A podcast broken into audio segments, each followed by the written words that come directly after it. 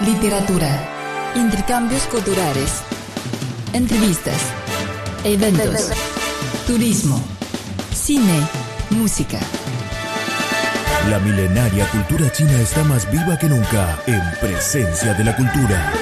Con la participación de Vivian Li, Adelina Luo Juan y Mauricio Vergara. La cultura china está más presente que nunca en presencia de la cultura. Hola estimados oyentes de Radio Internacional de China, bienvenidos a nuestro programa Presencia de la Cultura. Soy Adelina Luo Juan, les mando un cordial saludo desde nuestros estudios en Beijing.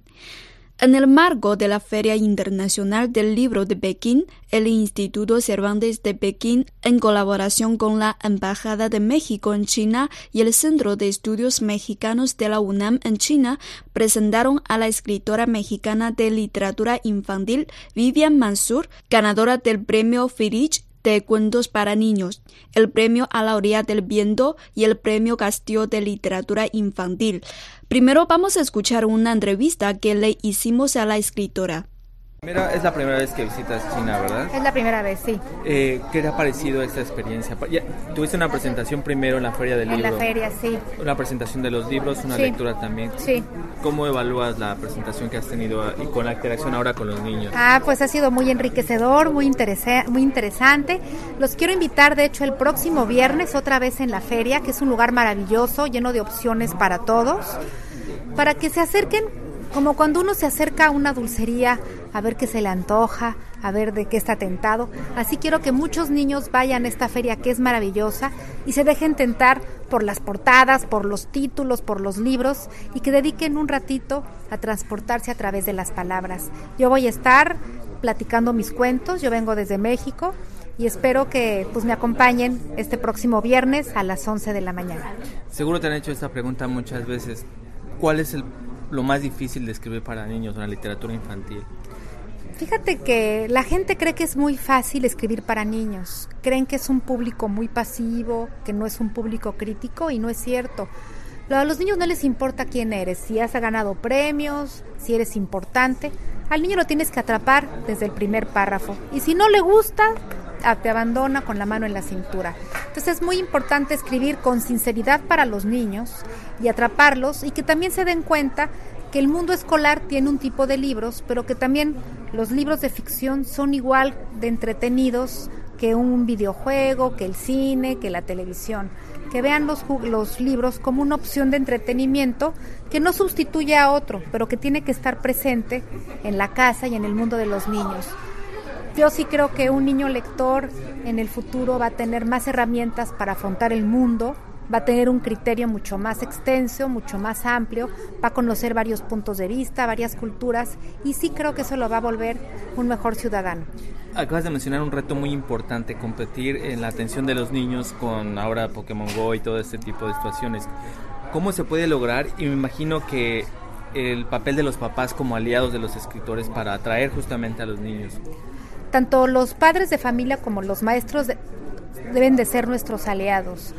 Nunca prohibir ni el, ni el Pokémon Go ni la televisión, pero que siempre haya un ratito en el día para que el niño se siente a leer con los padres, que además es un momento muy íntimo y muy bonito. Y como repito, actualmente hay una variedad de libros infantiles que hace 30 o 40 años no existía. Entonces, eh, es importante que se reserve un día o unos momentos, tanto en la casa como en la escuela, para leer por el puro gusto de leer, que no haya exámenes de por medio, sino que sea nada más un momento de puro goce mutuo. Ahora, en la cuestión de los niños, ¿qué diferencias o similitudes has encontrado con los niños mexicanos y con los niños chinos? ¿Qué te pareció ahora la recepción de las preguntas que te hicieron? Ah, pues son niños muy inteligentes, muy dulces, ¿no? Muy muy entrañables, ¿no?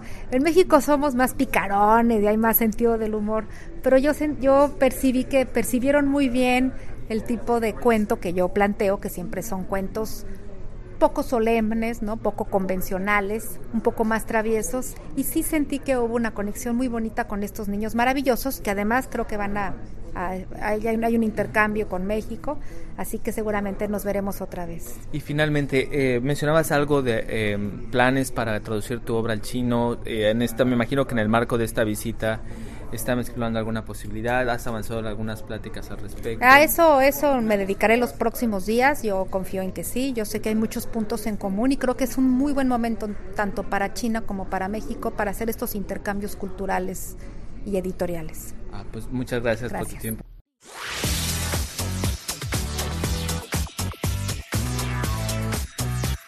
Radio Internacional de China, una ventana abierta al mundo. Nuestro correo electrónico es spa.cri.com.cn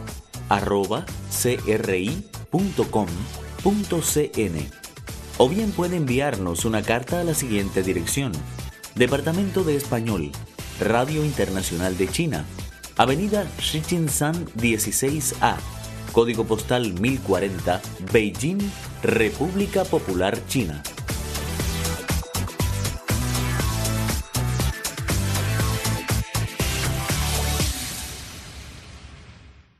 En un encuentro con los lectores chinos, la escritora Vivian abordó cómo surgen las historias de sus libros y cómo llegó a la ilustración y conceptualización de sus personajes. También leyó algunos fragmentos relacionados con sus cuentos. Vamos a escucharlos. El cuento se llama El peinado de la tía Chofi. Está escrito por su amiga Vivian Mansur, pero la persona que hizo las ilustraciones o los dibujos también merece ser recordada, se llama Marta Avilés. El sábado fuimos a una boda. A mí no me gustan las bodas, pero a mi tía Chofi le encantan. Durante varios días se arregla, se acicala y se viste con plumas, pieles, piedras y guantes. Pero hay algo que siempre me quita la respiración, su peinado. Y es que cuando hay una boda, primera comunión, 15 años o funeral, mi tía Chofi hace una cita en el salón de belleza Elodia. En ese lugar la señora Elodia realiza un milagro. Agarra los pocos pelos rojos de mi tía, que ya está medio calva, y después los lava, los seca, los estira, los extiende y los soba hasta transformar la escasa cabellera de mi tía en un edificio de fantasía de varios pisos, con rulos, rizos, caireles y rosetones lo hornea durante algunas horas en el secador y después lo rocía con 7 litros de spray para darle firmeza y sostén al peinado. El día de la boda mi tía llegó a nuestra casa con un peinado que medía 2 metros de altura. Se veía impresionante. Cuando abrimos la puerta para salir se escuchó un zumbido. Y al levantar la vista al cielo descubrimos un bicho que se acercaba volando a gran velocidad.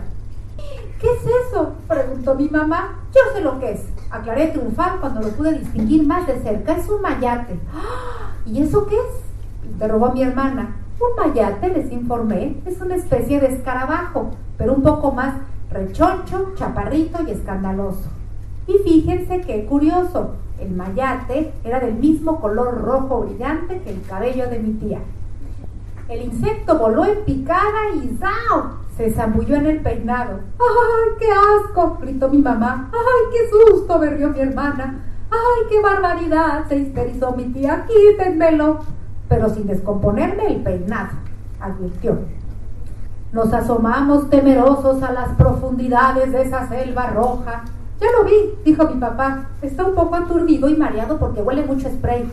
¡Sal de ahí! El mayate no obedeció. Le metimos un lápiz. Purgamos con el dedo le soplamos y nada. El peinado seguía intacto y el insecto seguía dentro. De nada valieron súplicas, amenazas ni los más rudos procedimientos. Ni modo, se impacientó mi papá, se nos hace tarde, tendrás que ir con eso en el pelo. Y mi tía, aunque nerviosa, sabía que no tenía otra alternativa. La fiesta de la boda parecía transcurrir normalmente, pero mi tía se sobresaltaba cada rato. Cuando terminamos de cenar y empezó la música, mi tía ahogó un grito. ¿Qué te pasa? Le pregunté. Creo que el escarabajo está bailando, susurró.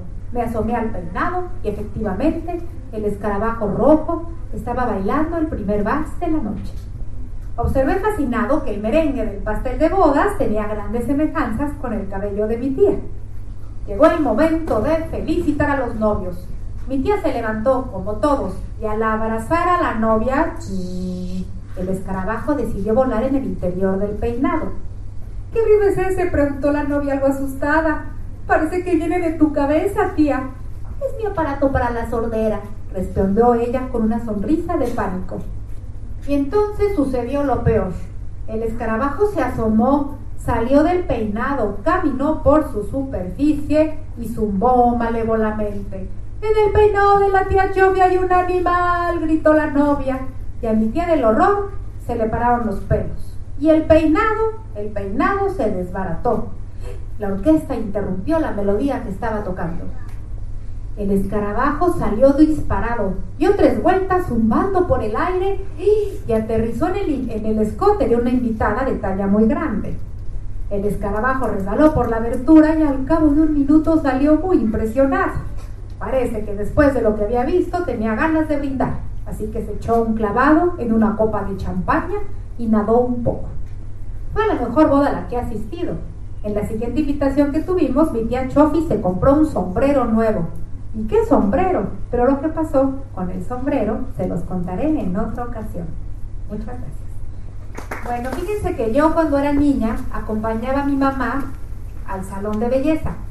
Me pareció un lugar aburridísimo, lleno de puras viejitas a quienes les hacían estos peinados todos pegosteosos. Tenía que estar sentada durante horas y horas esperando a que mi, a mi mamá la terminaran de peinar.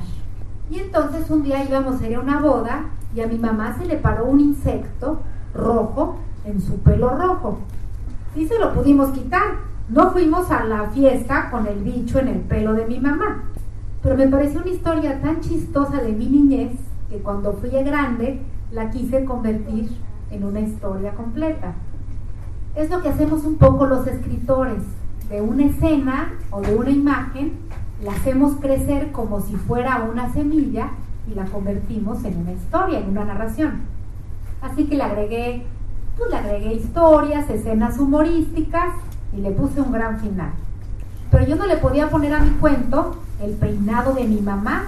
Me estaba yo burlando de ella y de su peinado. Así que le puse el peinado de la tía Chofi para que no se diera cuenta. Pero el día que yo presenté este libro en un auditorio lleno de gente, mi mamá fue al salón de belleza, se hizo el peinado de dos metros, y yo veía la portada del libro y decía, es igualita, pero nunca se dio cuenta. Así que si algún día van a México y ven a una señora con un peinado rojo, con de dos metros, no le digan que ella es la tía Chofi porque me va a regañar mucho. Yo les cuento todo esto para que sepan que a veces de lo que uno vive en la niñez, uno puede transformarlo por escrito y convertirlo en una historia. Escritores siempre estamos en la búsqueda de historia, siempre estamos en la cacería de alguna imagen o alguna escena o hasta de los malos olores para convertirlos en historia. Fíjense que yo de niña leía muchos cuentos infantiles igual que ustedes cuentos sobre príncipes, princesas, brujas y hadas. Pero no me gustaba que todos eran personajes muy perfectos. Los príncipes siempre eran rubios, hermosos y perfectos. Y las princesas también. Entonces se me ocurrió escribir historias donde los personajes no fueran pues tan perfectos. Les voy a leer una pequeña historia que se llama El príncipe valiente. Era muy valiente el príncipe valiente tan valiente que pudo matar mil dragones con su espada sin que se despeinara uno solo de sus cabellos. Era muy valiente el príncipe valiente, con su caballo logró atravesar diez países en una noche para ofrecerle a su amada las flores que tanto le buscaban. Era muy valiente el príncipe valiente, tan valiente que logró acabar con un ejército sin mancharse la ropa ni abullar su armadura. Pero cuando murió su caballo, el príncipe valiente lloró y no por llorar dejó de ser un príncipe valiente. Eh, esta, esta historia es efectivamente de un, pues de un niño que se atreve a llorar. En mi país a los hombres no se les permite mucho manifestar sus sentimientos en público. Entonces me pareció importante que los niños de repente se permitan llorar sin que por eso dejen de ser valientes. Y bueno, ya para concluir mi presentación, fíjense que todo esto ha resultado que esta tarde hemos hablado de muchos temas muy diferentes. Hemos hablado de peinados, hemos hablado de príncipes, hemos hablado de insectos. Los seres humanos somos los únicos que podemos jugar con las palabras. A través de las palabras podemos hacer que las cosas que no estén aparezcan. Por ejemplo, si yo digo en este momento los guerreros de terracota, ustedes en su cabeza los, los hacen presentes. Si yo, por ejemplo, digo las pirámides de Egipto, en este momento todos las imaginamos. Por eso digo que todo esto es gracias a la magia de las palabras. Si en este libro, por ejemplo, habláramos de mariposas, de algún modo mágico y milagrosa, es como si adentro hubieran mariposas aleteando. Y si no me creen, pongan atención. Bueno amigos, ya llegamos al final de nuestro programa de hoy. Gracias por su compañía. Nos vemos en la próxima emisión. Chao. Por aquí, por aquí. ¡Ahí viene Pedro Infante! ¡Cárcel, cállense, cállense, cállense, cállense! Con mucho gusto para la del santo. No, Pedrito, es cumpleaños. Bueno, es igual, hombre. Ahí les van las nochecitas de Rubén Pénjamo Méndez. Apaguen la luz porque van sin luz estas nochecitas. En la oscuridad con seguridad se oyen más bonitas. Todos te cantamos, te felicitamos en este tu día. Te acompañaremos todita la noche, viva la alegría. Damos un abrazo feliz, damos un abrazo formal, que la noche sea para ti y para nosotros ideal. Casi nadie quiere beber, casi nadie quiere tomar, saca las botellas a ver qué es lo que nos vas a invitar. Venga, la del santo, un abrazo y un besito, ¿eh?